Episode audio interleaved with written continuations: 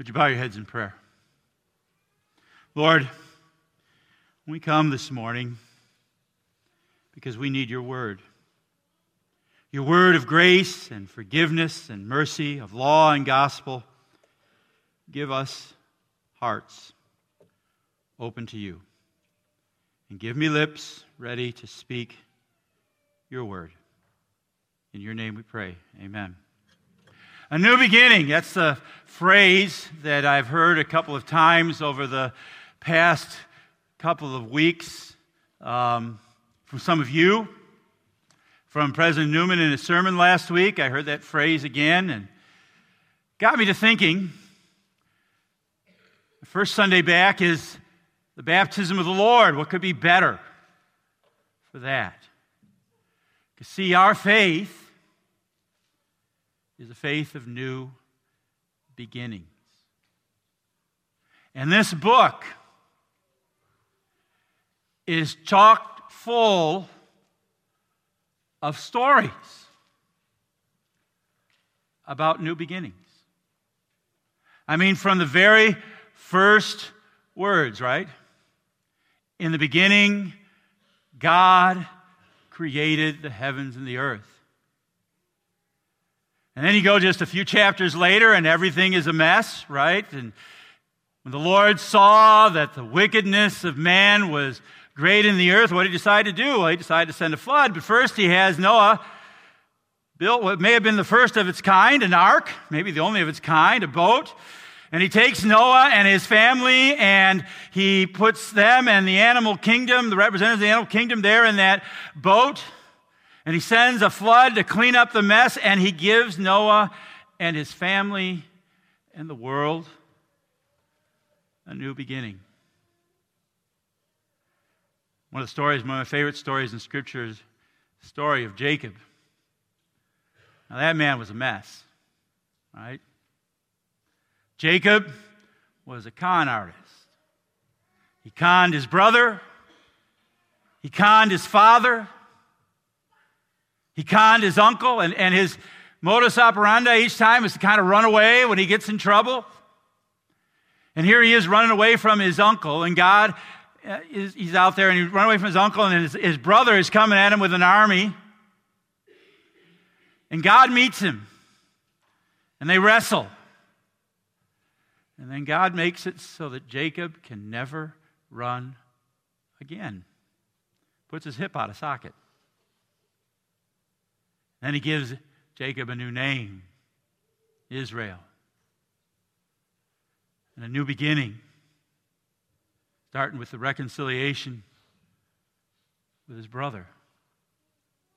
What about David? Now, here's a man whose life started out great as shepherd then chosen as the, the smallest in the, the family to be the king, goes out. He goes out and he faces the giant Goliath and, and slays him, and then he becomes king, and the scriptures call him a man after God's own heart. And then he messes up adultery, lies, murder and his life is done for now, right? What, what good is David? Except, except with God. God sends him Nathan. Nathan speaks law and gospel. David repents and God forgives. Now, don't get me wrong, David still had to live with some of the temporal consequences of, of his actions, but God gave him a new beginning. And if you want to know a great example of what that meant to David, go to Psalm 32. What about the woman at the well? The Samaritan woman. Now, here's a woman who had messed up her life, right? She, Jesus told her, had had five husbands, and the one she was now with was that she was living with was not her husband. The town didn't want anything to do with her. She had to go out to get water at, the, at, at noon, at the heat of the day, not early in the morning like everybody else. They shunned her. What good was that life? And then Jesus met her at the well. And he offered her living water.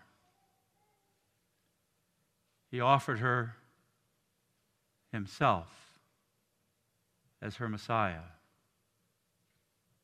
He gave her a new beginning. Then there's Saul, Pharisee. You, you probably know him better as Paul, right? He tried to destroy the church.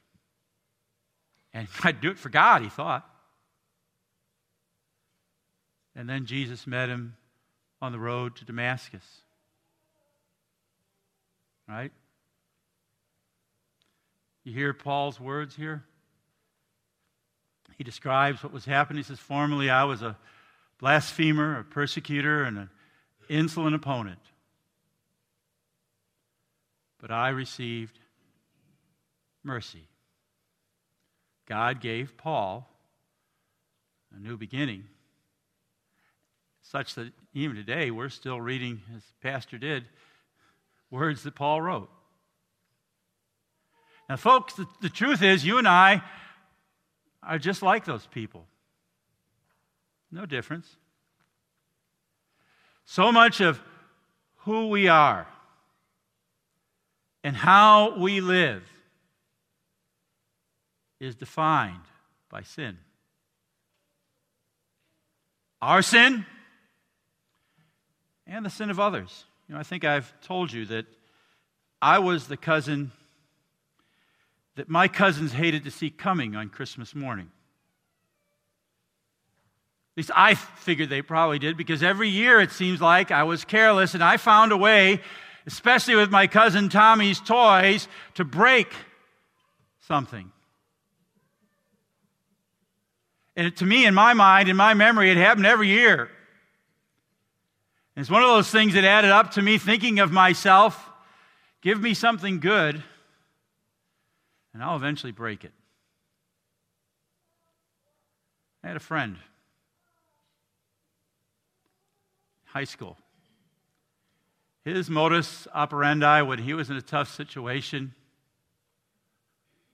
was to lie. and his lies defined him in our eyes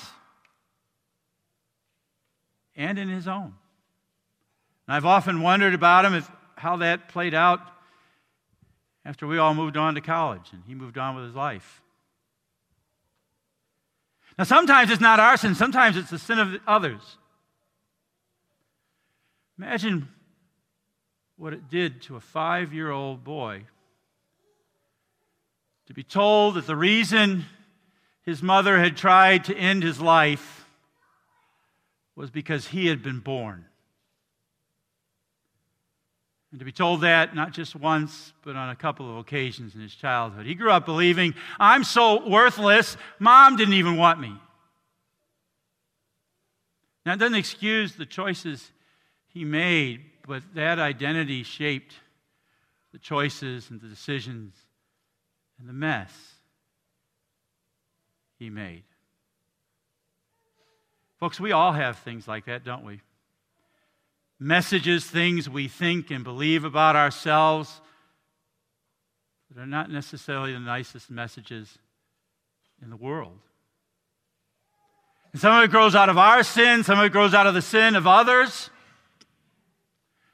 But that's how sin defines and shapes and determines the direction of our lives. That's why we all need a new beginning. Now, what I'm going to say next may surprise you.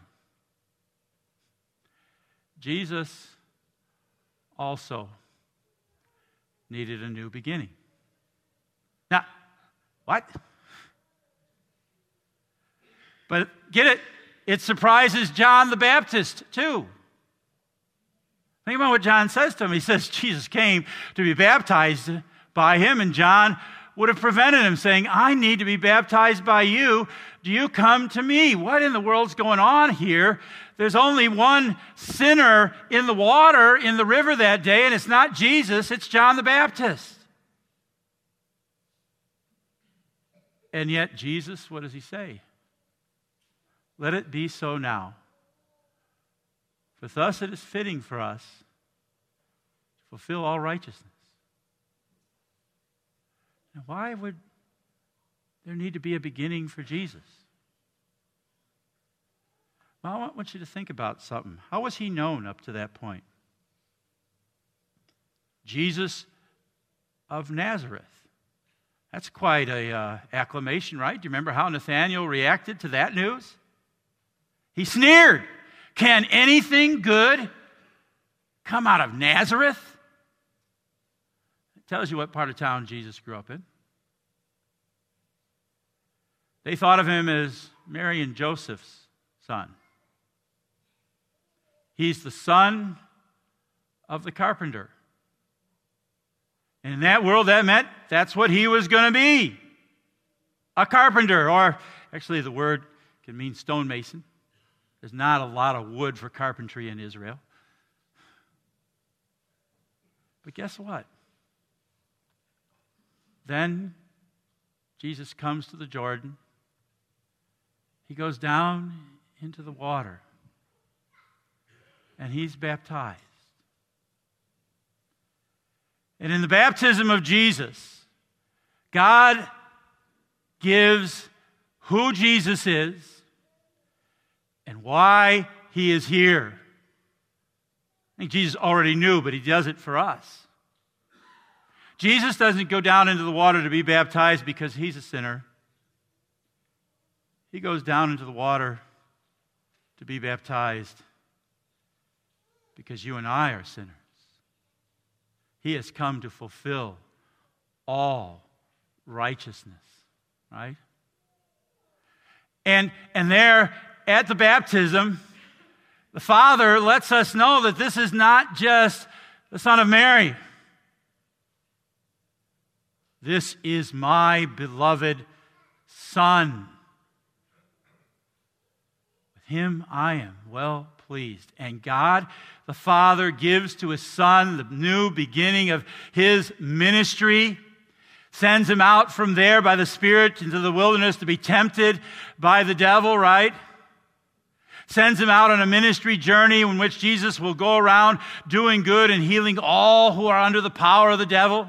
Sends him out to fulfill all righteousness, to stand in our place and to live the life that we fail to live. Sends him out on a ministry journey that's eventually going to take him to the cross, where he will suffer and die and pay the price for our failures. Takes him to a tomb where God will raise him from the dead so that all who believe in him might have everlasting life. In the life, death, and resurrection of Jesus, God gives to us a new beginning. And, folks, that's why today, we're making a new beginning, where does God, because this is the assigned reading, I didn't pick this.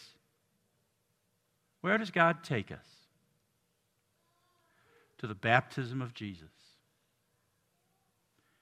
And he takes us back to our baptism. Kelly, I was about eight weeks old when I was baptized, January 1st. So that my aunt and uncle could make it.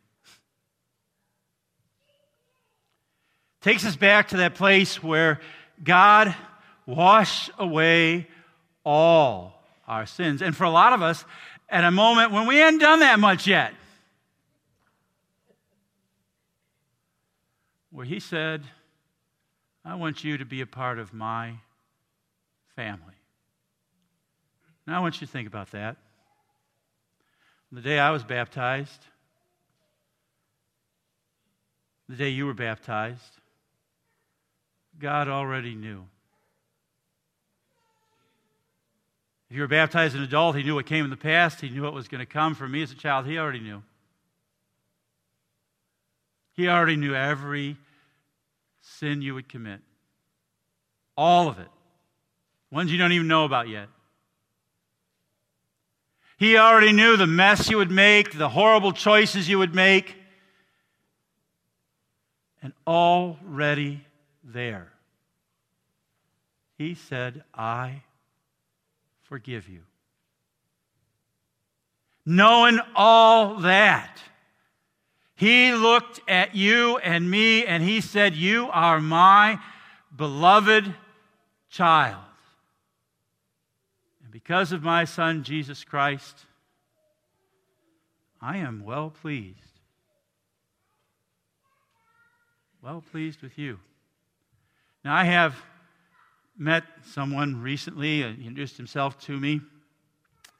And I got to talking to him to get to know him, and I asked him to tell me about himself, and he looked at me and said, Well, I am who God says I am.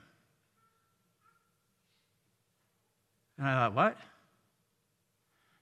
Didn't tell me about his family, didn't tell me, didn't identify himself by what he did for a living, didn't tell me where he lived, didn't tell me whether he was Republican or Democrat, conservative or liberal, didn't tell me, uh, identify himself by his sin. I am who God says I am. Not what I say I am, not what anybody else says I am but what God says I am. That's what baptism does. God comes to you and me. And no matter what else is true about us, and there are all sorts of things that are true about us, God defines who we are His beloved children. And that identity outweighs everything else. And you know what? That's how he gives us a new beginning, right? See, at baptism, he's given us a lifetime of new beginnings. Do you hear the passage from Romans that, that Pastor read, President Newman read? We have been buried with Christ by baptism into death in order that Christ was raised from the dead through the glory of the Father. We also might live a new life. Do you remember your catechism? We're going to read it here in a little while, right? Is our creed today. Remember what Luther said about what that passage means, what baptism means? It signifies that the old Adam in us, and we all have him, should by daily contrition and repentance be drowned and die along with all sin and evil lusts, that daily a new man might arise to live before God in righteousness and purity forever. Not once, every day he brings us back there, doesn't he? Sets the pattern of, for our lives of dying and rising in is the pattern of our spiritual life, just like breathing in and breathing out is the pattern of our physical lives, of confession and absolution. He did it this morning. We stood here and said, I, a poor, miserable sinner. And then the absolution was pronounced. And God said, I know. I forgive you. Now, with that new beginning, God gives us a new purpose. Right? He uses us to show others that by God's grace, they too can have a new beginning. Remember David? I told you about Psalm 32. Go read Psalm 51 as well. That's his psalm of repentance. And after repenting, what does he say? Why is God, what purpose has God given him in his forgiveness? I will teach transgressors your ways and sinners will return to you. Remember the woman at the well? You know how she used her new beginning? She went back to that town where all those people rejected her. And she said to him, Come and see a man who told me everything I ever did. And look what happens. They went out to the town and were coming to him. Or Paul Timothy in his words to Timothy, right? I receive mercy for this reason that in me, as the foremost, in the previous verse, he calls himself the chief of sinners, Jesus Christ might display his perfect patience as an example to those who were to believe in him for eternal life. Folks, that's why we're here. That's why I'm here today. That's why God hadn't taken us home yet. There are other people who need new beginnings. That's what this place is all about. That we can share with one another and share with other people God's new beginnings. That, that those people coming to learn a new language in ESL might, to their surprise, while they're here, learn about new life in Jesus. And those people who have come from other parts of the world that come to the link congregations that, that meet here, the Congolese and the Eritreans, might come here and learn about the new kingdom of God that's open in Jesus Christ. See, God uses you and me to put on display, to put on display for other people so they can look at us the way Paul says they looked at him. And say, wow, God forgave them. God forgives him. And he can, not can, he forgives me too. So people can see in us that with God, they can have a new beginning. Amen? Now may the peace of God, which passes all understanding, keep your hearts and minds in Christ Jesus unto life that is everlasting. Amen.